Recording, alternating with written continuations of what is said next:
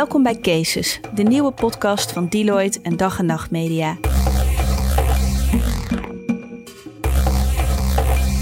Mijn naam is Eva de Valk en ik ben techjournalist en oud-correspondent in Silicon Valley. In deze podcast onderzoeken we hoe internet en technologie ons leven veranderen. Ons echte leven in real life. In de eerste afleveringen van deze podcast richten we ons op cybersecurity. Ben, laten we het maar eerlijk zeggen, een tech-optimist. Ik heb jaren in Silicon Valley gewoond en ik heb een carrière te danken aan technologie en internet. Maar de online wereld levert ook nieuwe gevaren op, die me minstens zoveel interesseren. Het, het is echt een, een rampscenario. Ja, ja, kan niet anders zeggen. En dat zijn toch wel echt hele pijnlijke vergissingen die je echt niet wil maken. In de eerste drie afleveringen van Cases onderzoeken we deze duistere kant. Met telkens een concreet voorbeeld, een waargebeurde case. In deze eerste aflevering kijken we naar de digitale kwetsbaarheid van het midden- en kleinbedrijf, het MKB. Want aanvallen op grote bedrijven zien we terug in het nieuws. Beroemde hacks als de aanval op Sony, Q-Park en DigiNotar. Aanvallen op kleine bedrijven kom je niet tegen op de voorpagina. Dus wilden wij in deze eerste podcast graag spreken met MKB'ers, kleine en middelgrote bedrijven zoals er zoveel zijn in Nederland. Ook zij kunnen gehackt worden en dat leed blijft vaak verborgen. Iedereen leeft, en dat is maar goed ook misschien, in een schijnveiligheid, beleving van... "Ah, ik heb niks te verbergen en eh, ik heb een backup en eh, wat dan nog? Nou ja, dit, wat dan nog? Dat, eh, dat dacht ik namelijk ook. Dit is Xander Koppelmans. Hij is eigenaar van PHGR, een bedrijf uit Goes gespecialiseerd in foto's, video's en grafische producties. We vonden Koppelmans door een klein berichtje in het Algemeen Dagblad over hoe zijn grafische studio gehackt werd. Wanneer wij hem spreken is hij nog zichtbaar aangedaan, maar hij spreekt kalm en vastberaden. In 27 jaar bouwde Koppelmans zijn grafische studio op, met acht mensen in vaste dienst en zo'n 30 freelancers. Drie jaar geleden sloeg het noodlot toe. Het was een donderdagochtend, half elf. En ik zat gewoon in een meeting. En het was gewoon overdag. Iedereen was aan het werk. En onze systeembeheerder uit Amsterdam had een dag daarvoor, op woensdag, gebeld van... joh, jullie servers, we hadden er drie, eh, lopen een beetje vol. We hadden een grafische server, een fotografie-server en een videoserver. Lopen een beetje vol. Eh, haal er even wat oude projecten vanaf. En die sloegen we dan altijd offline op, op harddisks. En ehm, de volgende dag, die donderdag, zat ik in een meeting en waren ze daarmee bezig. Totdat ze tot ontdekking kwamen dat één server eh, eigenlijk helemaal leeg was. En daarop hebben ze gebeld met systeembeheer in Amsterdam van... hebben jullie iets gedaan? Of, eh, en die zeiden nee, we hebben niks gedaan. En toen keken ze op de andere servers en die zagen ze fysiek leeg lopen. Dus daar eh, verdwenen de bestanden één voor één. Ehm, op alfabetische volgorde verdwenen ze van de server. En toen, hebben ze, toen zei het systeembeheer, ja, waarschijnlijk word je gehackt, eh, trek de stekker er maar uit. Dus hebben we beneden in het serverhok, hebben we de computer, de servers gewoon platgelegd. Stekkers eruit. Zo geschiedde. Eén server was nog intact, een ander was geheel leeg en de derde server was blijven hangen bij de letter N. Alles daarvoor was verdwenen. En het ergste moest nog komen. Want toen eh, de automatisering kwam om de boel weer op te starten, want die kwamen toen naar Goes, eh, was ik in de veronderstelling, nou die servers gaan aan en we zetten de backups terug en eh, we kunnen verder werken. Totdat bleek dat niet alleen de server en de backup servers, maar ook alle stations en alle harddiskjes die aan de stations hingen en USB-sticks die in de stations zaten, dat alles leeg was. En dat was heel gek. Alles was weg. Niet alleen een groot deel van de bestanden, maar ook van de backups.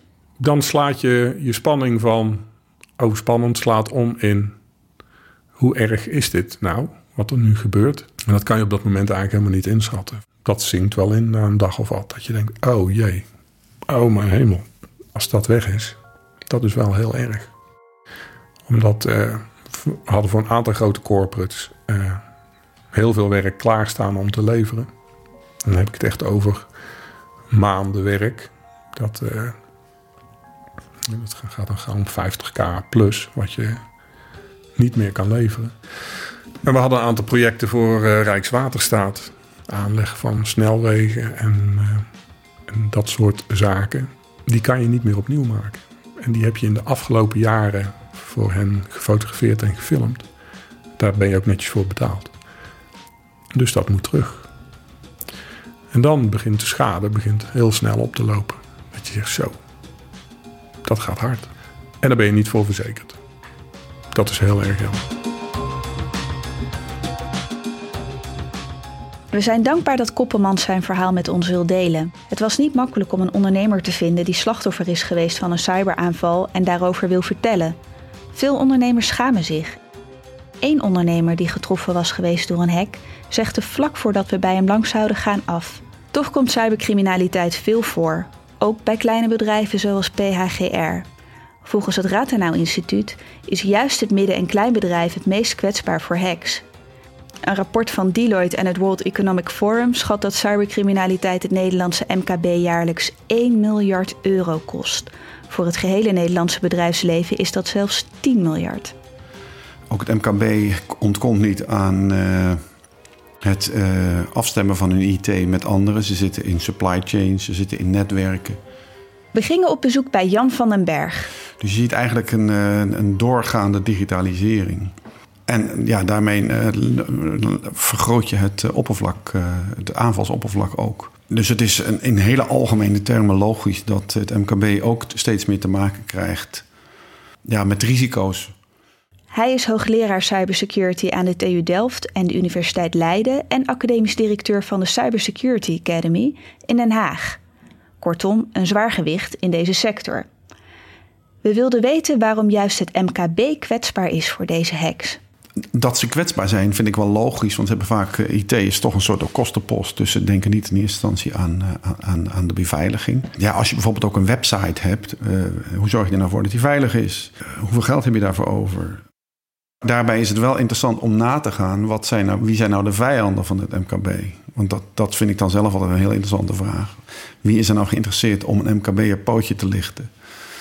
Is dat uh, degene met wie je op de markt concurreert? Of, of, zijn, of, zijn dat, of zijn dat scriptkiddies? In ieder geval is het van een heel andere orde dan bij de kritische infrastructuren of bij uh, de, de, de overheid, waarbij statelijke actoren een rol spelen die, die mogelijkerwijs echt uh, malafide intenties hebben. Bij PHGR, de grafische studio van Xanne Koppelmans, zijn er wel vermoedens over wat er bij hen precies gebeurde. Nou, het vermoeden is nu dat het een, een ransomhack was die wij hebben verstoord door de stekker uit de server te trekken. Dus als we die ransomhack door hadden laten gaan en dan uh, de ransom betaald hadden, 100, 200, 300 dollar, dat we onze data weer terug hadden en dat we door hadden kunnen werken. Ransomware, wat is dat ook alweer? We vragen het aan Ricky Gevers. Ja, wat je vaak ziet is dat er uh, één computer die wordt vergrendeld. Dus je kan echt niet meer bij die computer. Hij is cybersecurity expert bij Red Sox Security en wordt ingehuurd door bedrijven die slachtoffer zijn van een cyberaanval. Kan je vertellen hoe dat technisch werkt? Uh, dat verschilt, dat ligt heel erg aan de ransomware zelf, dus hoe de ransomware zelf uh, gebouwd is. Uh, je hebt bijvoorbeeld ransomware die fake is, dus die laat alleen een melding, een pop-up op je scherm zien en verder versleutelt hij eigenlijk helemaal niks. Uh, dus dat is een beetje zonde als je dan gaat betalen, want je, je bestanden zijn niet weg. Uh, maar als de ransomware echt technisch gezien goed in elkaar zit, dan zorgt hij ervoor dat je uh, bestandssysteem zo goed als niet meer bruikbaar is. dus dat enkel de melding van de ransomware zichtbaar is op dat moment en dat je verder geen functionaliteit van de computer kan gebruiken. plus dat hij de bestanden versleutelt en dat doet hij op een uh, wiskundige wijze uh, die ervoor zorgt dat de bestanden ook niet te kraken zijn.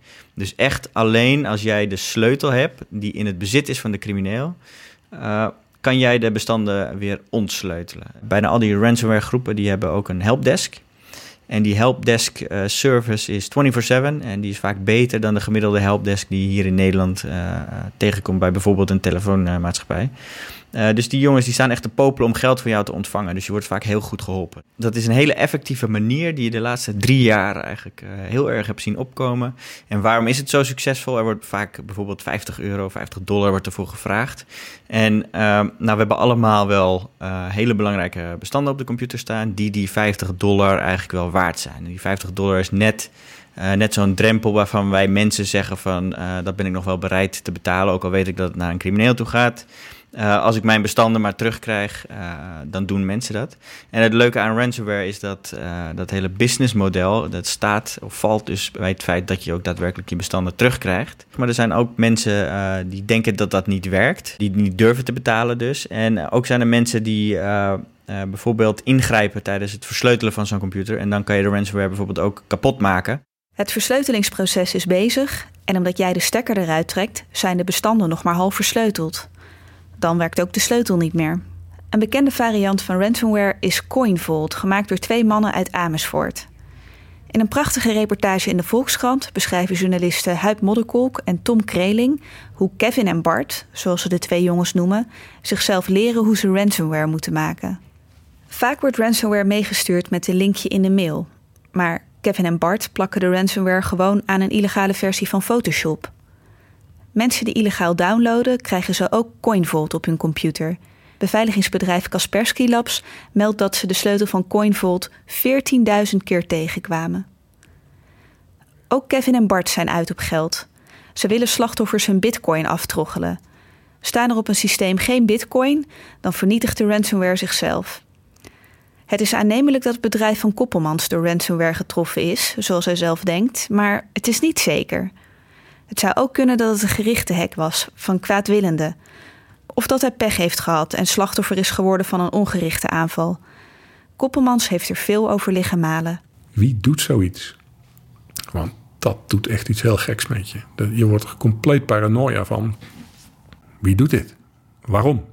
Ik bedoel, we zijn een vriendelijk bedrijf. Doen gewoon heel erg netjes ons best. Betalen belasting. Eh, zijn lief voor elkaar. Zijn lief voor onze relaties. Uh, hebben een track record uh, waar je u tegen zegt. Wie doet dit? Zoals Koppelmans zullen er veel slachtoffers zijn. Mensen die niet weten wat ze is overkomen. Voor beveiligingsexperts en hackers is ransomware een bekend probleem, maar voor achterloze slachtoffers vaak niet. En dan wil ik weten, wat moet je doen wanneer je bestanden opeens worden versleuteld? Het allerbelangrijkste is het hebben van backups. Als je namelijk gewoon een backup hebt, dan kan je eh, de computer versleutelen wat je wil, maar je kan altijd terug naar een positie waarvan je de backup hebt en dan kan je gewoon weer verder waar je gebleven bent. Dus mijn allerbelangrijkste advies hierin is backup, backup, backup en niets anders. En iedereen kent het advies en toch zie je nog heel veel bedrijven die gewoon hun simpele backups niet goed op orde hebben. Of ze hebben wel backups, maar ze kunnen het niet herstellen bijvoorbeeld.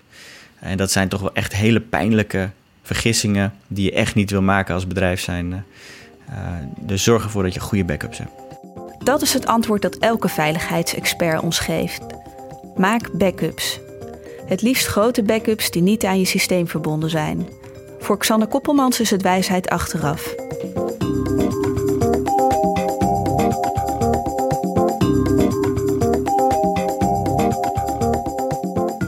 Als het eenmaal zover is, als je slachtoffer wordt van een hack, wat kun je dan doen? Helaas is er niet één ding uh, wat je moet doen. Anders uh, had het wel handig geweest. Dus het ligt heel erg aan de, de ransomware. Dus je kan niet echt één advies zeg maar, hierover uh, geven. maar wat je kan doen als je ziet dat je op dat moment bijvoorbeeld geïnfecteerd wordt. En nou is dat heel lastig om vast te kunnen stellen. Maar je kan bijvoorbeeld als je een bepaalde website bezoekt of je opent een, een zip-file die je niet helemaal vertrouwt. dan moet je proberen dat zo snel mogelijk af te sluiten. Uh, of, te stoppen. En als je computer eenmaal geïnfecteerd is, dan is het handigste om te doen uh, het terugzetten van een backup, zodat je verder kan gaan uh, waar je gebleven bent. Heb je nou geen backup, en dat is een heel naar advies, dan adviseren wij toch nog wel eens om gewoon die ransomware te betalen. waarom? Ehm, het kan zomaar zijn dat een, een, bedrijf X alle computers vergrendeld zijn, dat het bedrijf geen uh, backups heeft. En dan is het natuurlijk heel zonde om zo'n bedrijf failliet te laten gaan, terwijl je voor 50 euro alle bestanden gewoon weer terug kan krijgen. Uh, de politie adviseert dat meestal niet. Uh, waarom adviseren ze dat niet? Dat is omdat je een crimineel netwerk in stand houdt. dat is zeker niet de bedoeling en dat willen wij ook zeker niet. maar ik denk dat iedereen wel begrijpt dat het failliet laten gaan van een bedrijf alleen maar om een crimineel netwerk niet in stand te houden, dat is natuurlijk ook niet iets wat je, wat je wil hebben.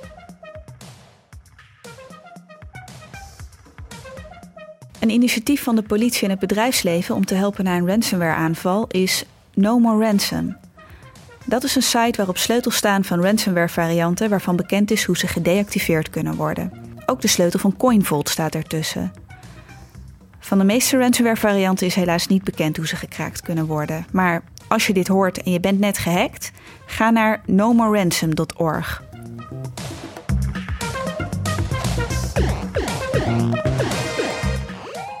Xander Koppelmans riep professionele hulp in en deed aangifte bij de politie. Dat haalde helaas weinig uit. Ik heb eerst automatisering gebeld. Die kwamen, althans die, hadden het zelf al gezien natuurlijk.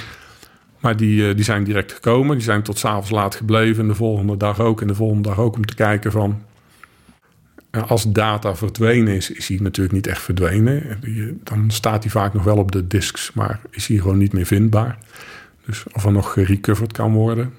Eh, dus alle harddisks eruit naar eh, herstelbedrijven en dat soort dingen. Dat, nou, dat viel heel erg tegen, want alle data was niet alleen gewist, maar ook overschreven. Dus het was echt weg of stuk. Aanvankelijk zeiden die bedrijven: we hebben 80% van je bestanden kunnen we terughalen. Ik zeg, nou, dat is geweldig nieuws, gelijk doen. Maar toen die eh, data terugkwam, bleek dat 80% van elk bestand te zijn. Dus foto's waar de bovenste helft af is, of de onderste helft, of video waar één kleur uit is.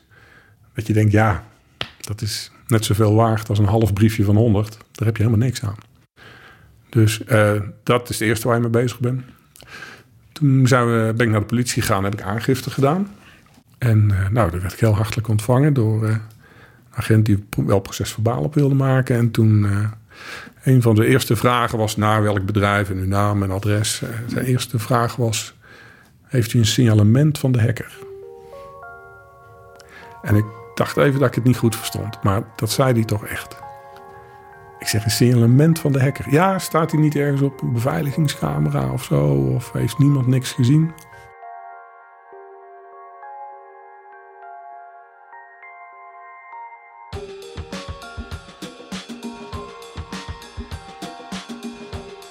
Toen zei hij ook wel, nee, computers, dat is niet echt mijn ding. Maar wij hebben dan eh, een afdeling cyberpolitie in, geloof in Utrecht. En die gaan dit dan straks behandelen. En die hebben er wel meer verstand van. Ik zeg, dat is mooi. Want eh, als u dadelijk op uw fiets springt om hem te gaan zoeken, die hacker, dan gaat u hem niet vinden, denk ik. Voor MKB'ers die slachtoffer worden van een hack is vaak onduidelijk bij wie ze moeten aankloppen. In onze gesprekken met de politie en de AIVD bleek dat zij dit ook als een probleem zien. MKB'ers zijn een hoofdpijndossier.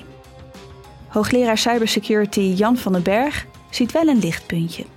En in dat verband is het ook interessant, dat hebben je misschien gehoord van het Digital Trust Center, DTC, DTC. Oh, dat is heel belangrijk om te weten. Uh, je kent het National Cybersecurity Center. En dat is natuurlijk op nationaal niveau de coördinerende organisatie vanuit de overheid. Maar die richt zich specifiek op de kritische infrastructuren en op de overheid zelf.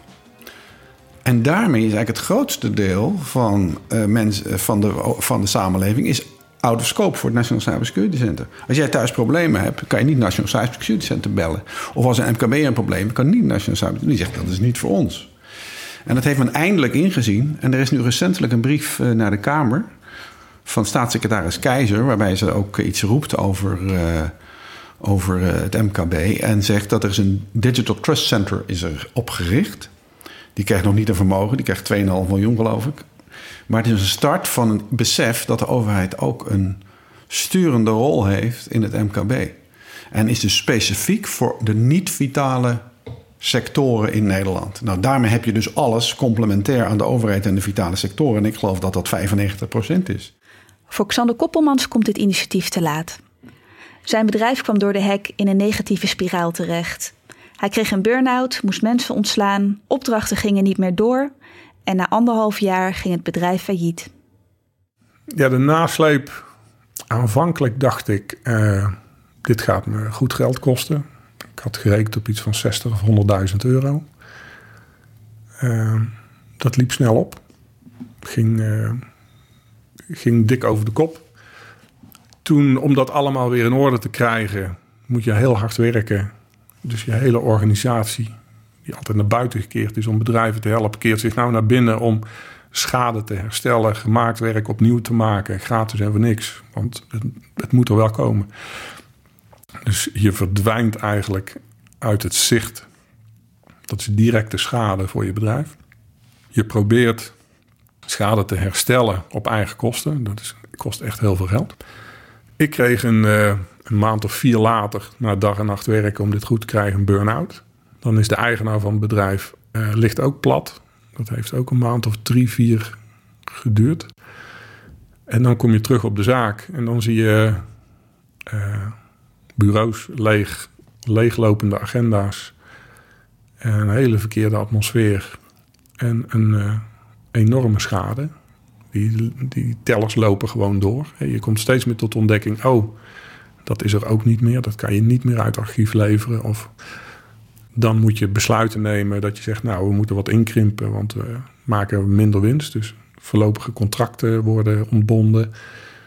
heel slecht voor de atmosfeer. Mensen die bang worden, vaste medewerkers die zeggen: ik ga een andere baan zoeken. Dat is een neerwaartse spiraal waar je zomaar niet uit werkt. Daar hebben we een noodscenario op gezet samen met accountant. Van wij waren een heel, heel, heel gezond bedrijf.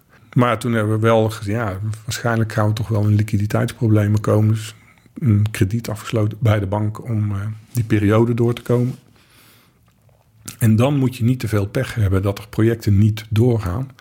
En dan zouden we het halen. Dan zouden we in uh, december 2016 het moeilijkste punt uh, gehad hebben. En daarna zou het in 2017 weer goed komen. Nou, eind 2016 hebben we twee grote tegenvallers gehad van projecten die uiteindelijk niet doorgingen. Die werden een jaar uitgesteld. Gingen wel door, maar werden uitgesteld. En dat konden wij eh, niet hebben. Dus toen heb ik in februari het faillissement van het bedrijf aangevraagd.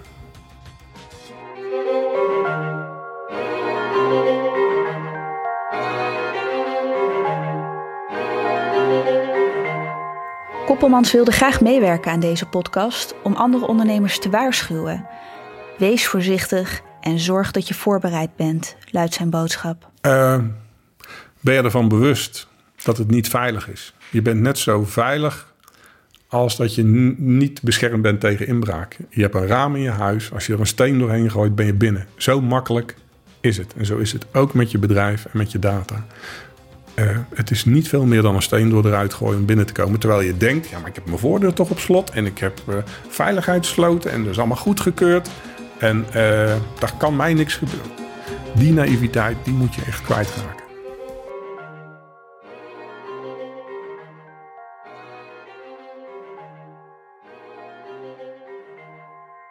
Dit lijkt me een goede waarschuwing. Raak je naïviteit kwijt. Maar ook backups maken, de hulp van experts inschakelen en natuurlijk geen onbekende linkjes uit mailtjes openen of een illegale versie van Photoshop downloaden. En daarmee zijn we bij het einde van de eerste aflevering van Cases. In de volgende aflevering reconstrueren we wat er gebeurde in de haven van Rotterdam op 27 juni 2017. Op die dag vond de NotPetya-aanval plaats, die wereldwijd bedrijven en overheidsorganisaties platlegde en volgens het Witte Huis voor 10 miljard dollar aan schade aanrichtte.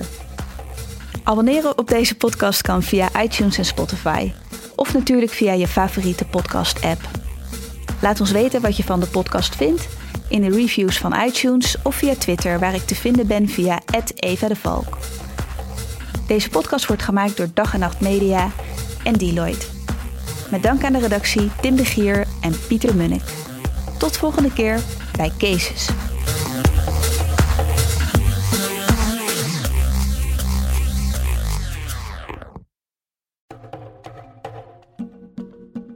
Meer weten over de thema's van deze podcast, zoals cybersecurity en artificial intelligence?